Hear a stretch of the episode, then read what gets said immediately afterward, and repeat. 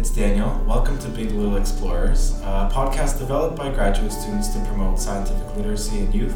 I'm super excited to interview our guest today, Paula Quaglietta. Paula specifically studies pediatric cancer or cancer in children and is specifically looking at how liver and muscle cancer cells work. And so, with that being said, let's get exploring. So, Paula, um, first question for you is I guess, what led you to pursue your Master's of Science? Yeah, so um, I've always loved science, even since I was a little girl. I always enjoyed my science classes because I was always really curious and loved knowing how things worked. Um, but it wasn't really until I started doing um, a little bit of clinical research at Sunnybrook a couple years ago during my undergrad that I, you know, really found an interest in doing research, um, you know, more quote unquote professionally. Um, so I worked there for three years. I did some clinical uh, based research on preterm births and pregnancy complications. And the environment there and my supervisor, um, they were all just very inspirational. And I really enjoyed my time and being able to, you know, be a part of making changes in the scientific community and in medicine and everything. So I wanted to be able to do that in more of a hands-on way and more on my own terms. So I decided to do a master's so that I could sort of build my own kinds of projects and things that I'm particularly interested in. And what program specifically are you in? I'm in uh, IMS, the Institute of Medical Science. Okay, awesome. Um, so I guess pursuing your master's, how would you describe your research in, in, a, in one sentence or a couple of sentences in a way that a middle school student would understand? Yeah, sure. So I'm looking at, like you mentioned, two pediatric cancers. So one that's in the liver and one that's in your muscles. And so your muscles aren't necessarily just, you know, the muscles in your arms, like your biceps, when you think of someone who's strong. They're all over your body. Um, so this that particular cancer can really be anywhere in the body, which is really interesting. Um, and both of them, they're, you know, they're both in children, but they both behave very differently. Um, which is interesting to see how uh, my results differ when I compare one cancer to the other. Um, but an overall view of uh, what I'm studying, I would say I'm looking at um, how these cells secrete or release these small little particles called extracellular vesicles. And the way I like to describe them is they're like little bubbles. Um, they're very tiny and they contain all kinds of things. They'll carry DNA, RNA, um, proteins, and different little chemicals and things that they use uh, for signaling to other cells. And so I'm trying to study what's inside of these little vesicles or bubbles, if you will, um, and trying to see how when the cells release them, what's contained in them, and why are they so important to the cancer. Sounds really, really cool and interesting, and, really like something that's really important that needs to be studied. Um, so you mentioned you studied those two different types of cancers. Um, I guess it would be interesting to know what causes those cancers initially, and so why do kids um, normally get cancer? I guess normally when you think of cancer, you think of a disease that mostly older people um, get later on in life, but what would be the cause of cancer in, in children? Mm-hmm, sure. So, um, like all cancers, you know, usually they begin because your cells divide every day, but sometimes your cells will divide in a way that's not proper, not typical. And so that throws all of the systems out of balance. And so your cells can start, uh, specific cells, you know, will start to, uh, dividing and splitting really rapidly. And then you'll develop this sort of little tumor mass that becomes the cancer. Um, in kids and these cancers specifically, they start off from these very early cells that start off um, growing when the baby is still inside the mom's tummy, when it's still growing before it's born. And so those early ba- quote unquote baby cells um, are what the cancer comes from, and that's why these specific cancers develop in children because those baby cells will divide and what's called differentiate or develop into other more mature cells as after birth and as you grow and develop. They have a, a very specific role that they play um, when you're older but as a young child they're still uh, they're still trying to develop as well these cells. And so if they start rapidly dividing and misbehaving um, that's when can- these kinds of cancers will develop in kids. So essentially, I guess since you're studying liver and muscle, it's I guess the cells that lead eventually to development of liver and muscle. Yeah. Basically, those cells just are not growing properly. Exactly. Um, and so, what would the normal treatments be for kids who have these types of muscle and, and um, liver cancers?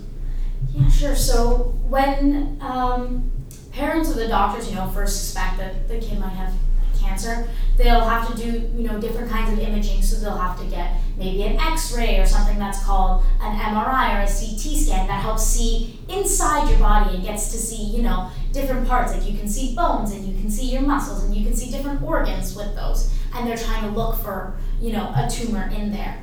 And then they'll do a surgery that's called a biopsy. So they take like a little hole punch out of that little sample that they think might be the cancer, and then they use that and they send it out to other doctors who will run tests and try to determine if that's a cancer. And once they, um, if they determine that it is a cancer, then they'll have to do some treatments called chemotherapy, which um, puts drugs into the system that helps attack specifically these cancer cells to try to kill them and shrink them so that the cancer doesn't keep growing and spreading. Um, and that's for both the liver and the muscle cancer. And sometimes in the muscle cancer, um, they will also do radiation therapy, um, which is just you know an extra tool that will help um, kill these cancer cells. Sounds like a lot of treatment, I guess. A lot of treatment options available for these cancers, which is really good. Um, and I guess since you mentioned you study these specific cancer cells, uh, what are some of the techniques that you use in the lab? How do you, I guess, how do you study these these cancers? Sure, yeah. So I look at my uh, these two cancers in two ways. So I look at them using cell lines that I grow in little dishes, and um, you know I can look at them under the microscope to see how well they're growing and how they behave. Um, and then I also study using those little hole punch biopsies that I mentioned. Sometimes um, we get to use those samples for research after um, if they're not needed uh, by the doctors.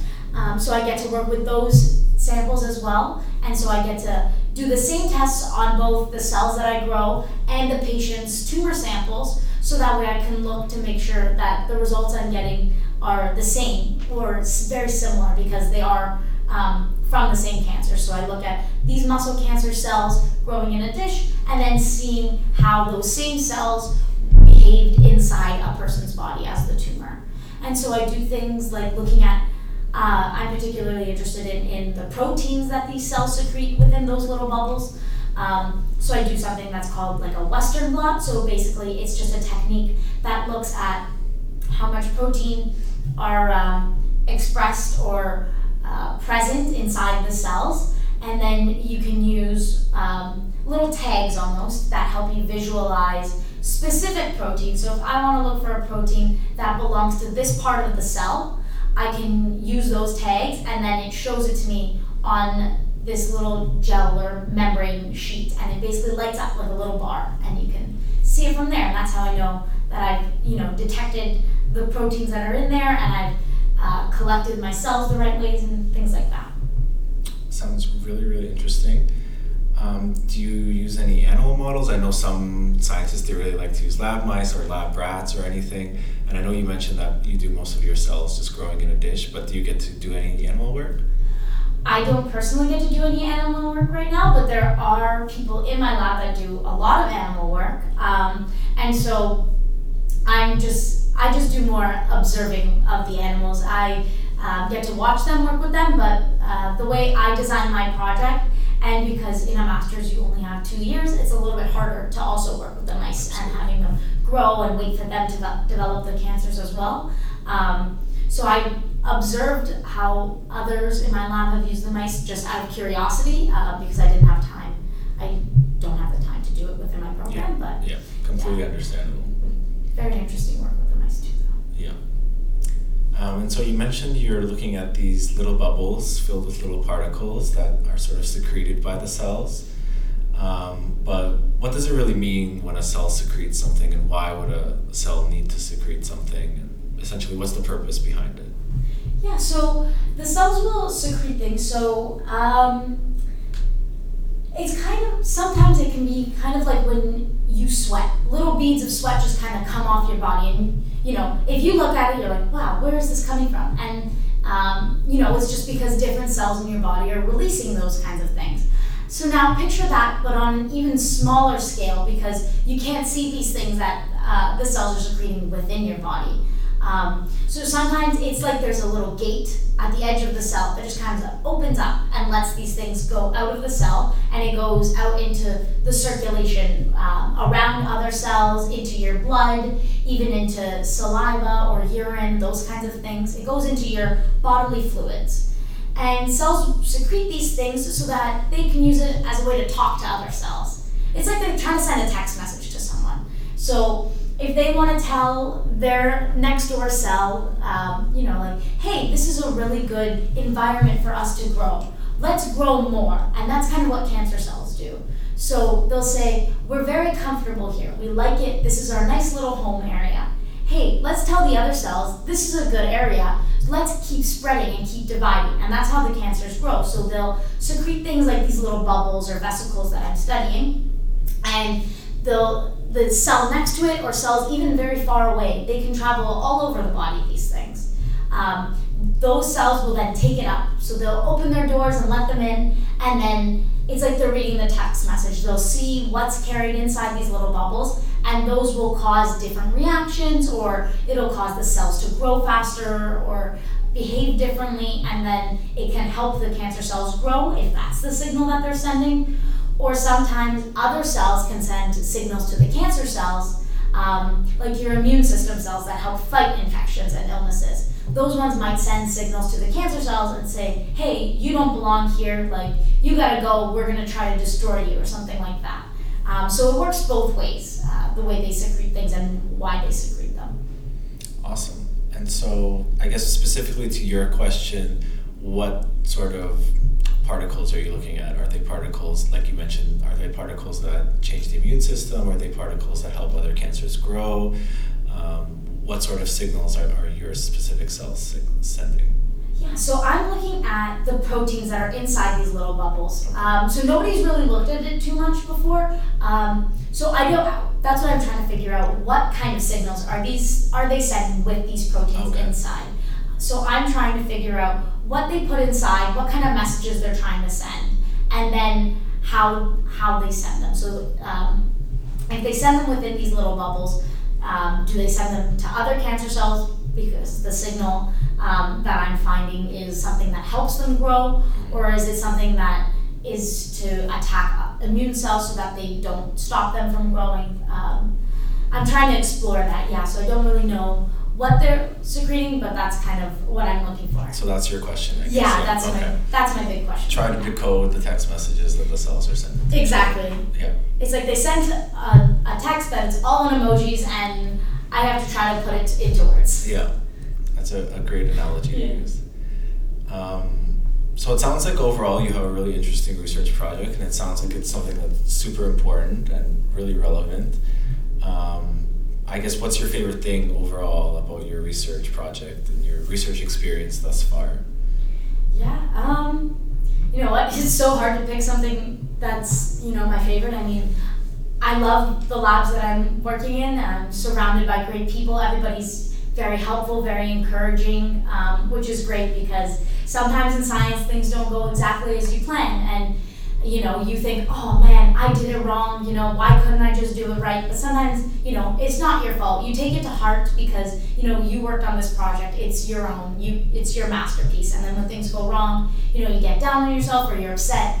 But you know, it's helpful having these good people around you that are just like, no, you know, let's look at it in a different way. Maybe it's not your fault. Maybe these cells just don't respond in this way that you're hoping for, or that you're looking at.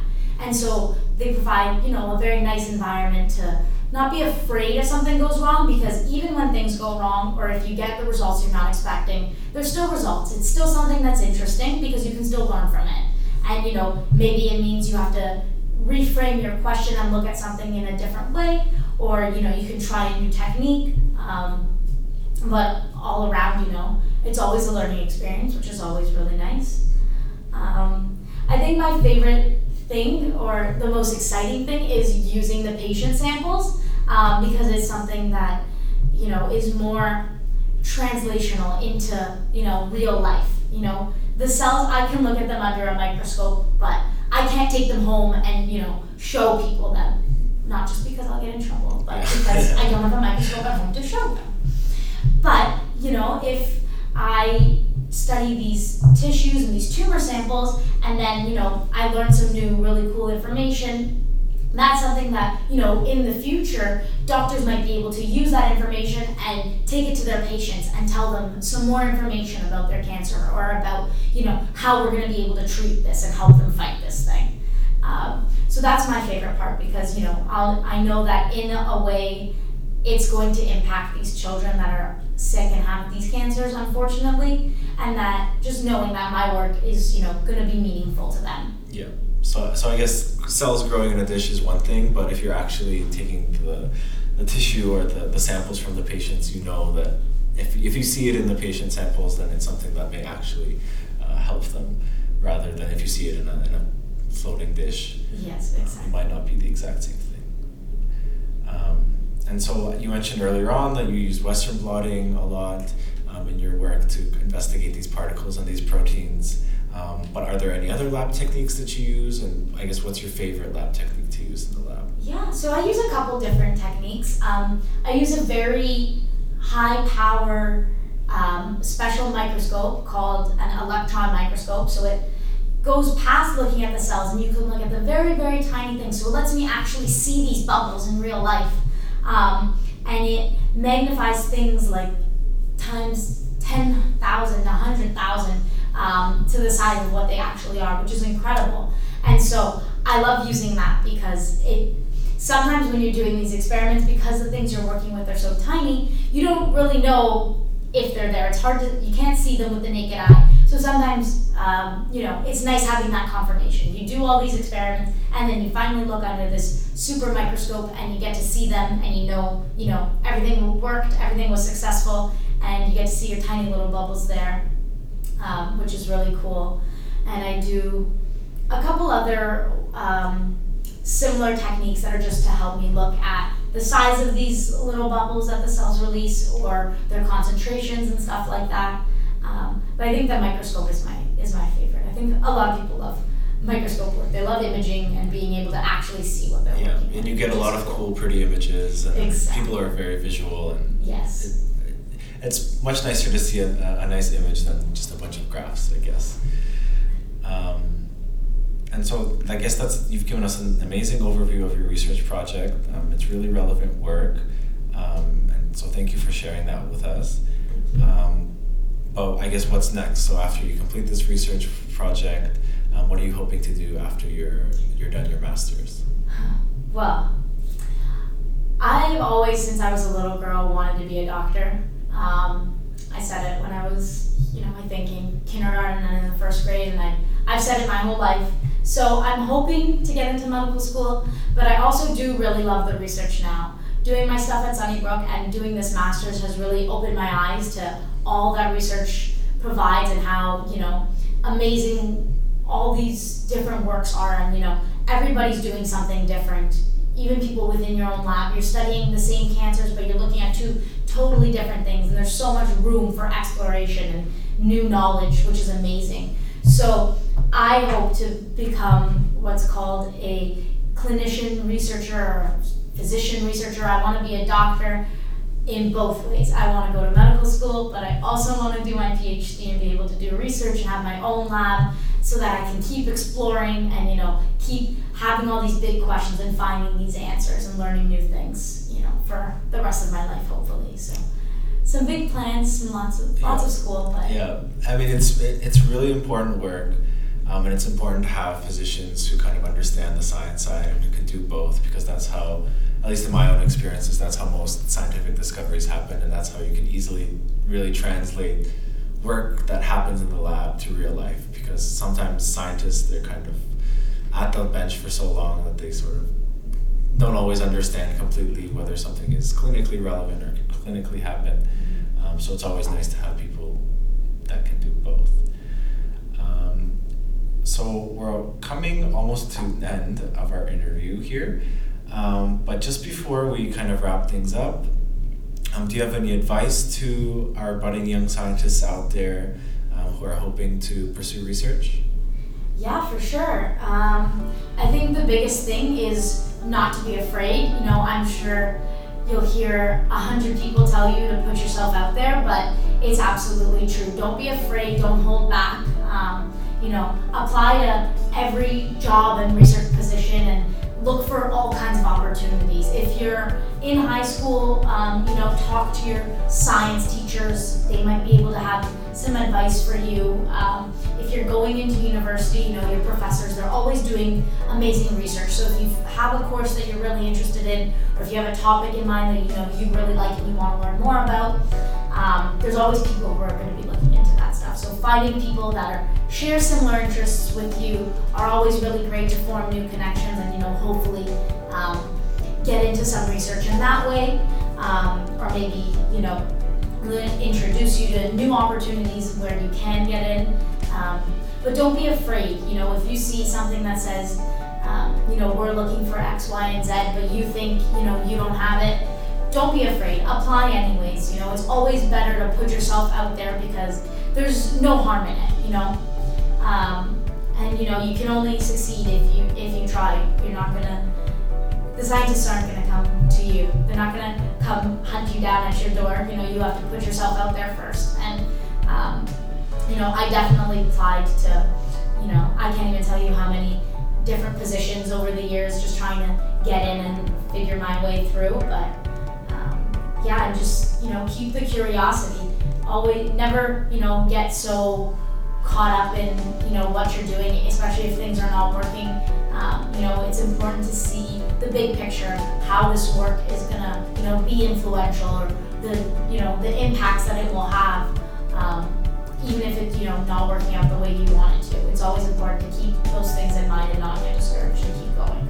Absolutely. So some really inspiring words, and I guess the main takeaway is if, uh, if you never ask, the answer is always no. So with that, I think that's a, a, good place to end it. So thank you so much, Paula, for coming on the pod. Um, it was really great to have you.